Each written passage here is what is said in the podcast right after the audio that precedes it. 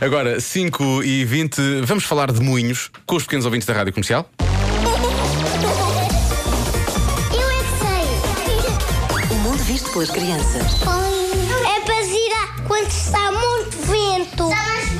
Estamos ventoína quando está o vento a, a soprar a, a, a ventoinha, a ventoinha roda.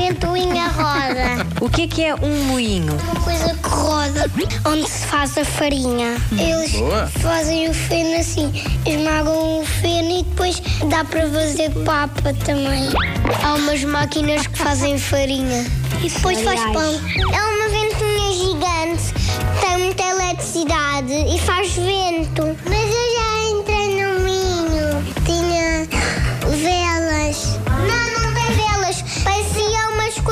Pareciam peixes, mas não é. Mas eram verdes. Tinham uma forma de uma pancha e tinham à frente um biquinho afiado. E depois tinha uma galinha lá fora, no teto. Galinha lá fora no teto. Transformou-se rapidamente num filme de terror. É um cenário de um filme de terror.